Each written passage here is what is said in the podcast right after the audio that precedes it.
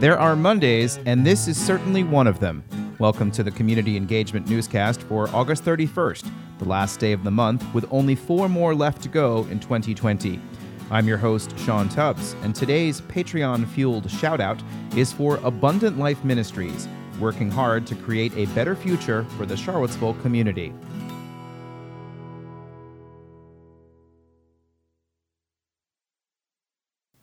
On Friday evening around five p.m., the University of Virginia announced they would proceed with plans to begin in-person instruction on September eighth, two weeks later than originally planned. That also means that residence halls will open to students at two-thirds capacity, or about forty-four hundred people. In a statement, administration officials, including Jim Ryan, said that they knew that some would be delighted to hear the news and that others would be disappointed. The statement reads that it was a very difficult decision, made in the face of much uncertainty and with full awareness that future events may force us to change course. The statement goes on to explain the decision was made in part because local conditions in Virginia and the Thomas Jefferson Health District have been improving.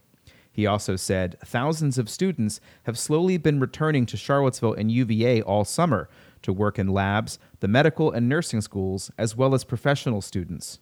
As of this morning, the official number of positive cases of U V A faculty, staff, and students is listed as one hundred fifteen since August seventeenth, with eighty-three of those students. That total includes this morning's report, with another three positive cases, and two of those are students. The Virginia Department of Health has reported an additional three thousand two cases of COVID nineteen in the Commonwealth since Friday morning, for a total of one hundred twenty thousand four hundred ninety-four to date.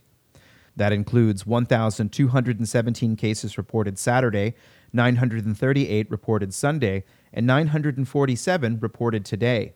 The seven-day average for positive tests increased yesterday to seven point four percent, up from six point five percent a week earlier.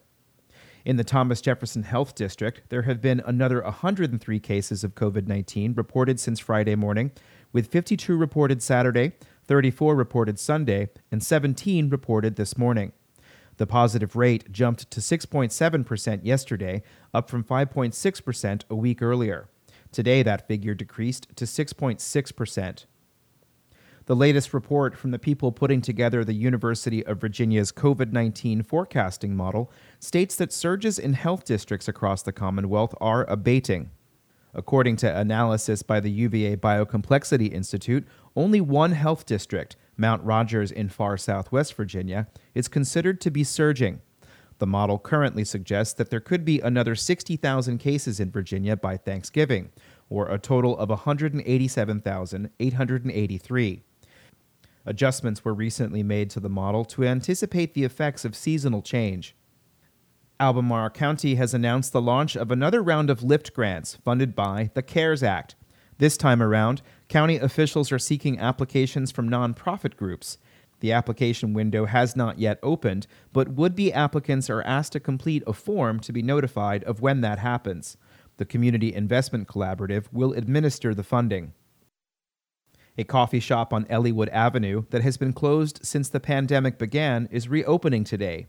Grit sent an email to customers Saturday morning to notify them of the change and to state that safety protocols have been implemented. That includes a continued ban on indoor seating. Grit's four other stores have been open to takeout and curbside pickup, but the store on the U V A corner has been closed. Two members of a group charged with overseeing urban design in Charlottesville resigned this month, including Chair Mike Stoneking. Stoneking and architect Fred Wolf have both sent letters to the city stating that they no longer want to serve on the Place Design Task Force, which was created in two thousand twelve. Carrie Rainey, the city's urban design planner, sent a letter to remaining members telling them they could call for a special meeting to appoint new leadership. That meeting will happen on September tenth at the regular time. Developer Katura Roel has submitted new plans for a mixed-use building on Roosevelt Brown Boulevard in Charlottesville. A sign for the Soho building has been standing on the half-acre property for several years. Staff in the city's Department of Neighborhood Development Services had approved a site plan for six residential units and over forty thousand square feet of commercial. The new plan would increase the residential units to twenty-four and would cut the commercial space to about eleven thousand square feet. Both projects are allowed by right under the zoning, which is a special district created for the Cherry Avenue Corridor back in two thousand three. In recent years, the city commissioned the Thomas Jefferson Planning District Commission to create a small area plan for the area to guide future development. That plan has not yet been adopted by city council. With no end in sight for physical distancing rules and bans on public gatherings, there are no scheduled curtain openings for live theater. However, Live Arts is shifting to an online model that begins with programming this week. Jeremy Duncan Pape is the interim creative director at Live Arts. One of our primary focuses is obviously going to be on flexibility and adaptability, because there's so much that we don't know about the state of the world for the next year or so. Um, so we have a lot of ideas. This year's season will be driven by local content. Anne Hunter is the executive director at Live Arts. When COVID hit, it seems like a lifetime ago, Live Arts had a choice: to either hunker down or to forge ahead. We chose the latter. That choice led to the creation of a reimagined uh, forging ahead season.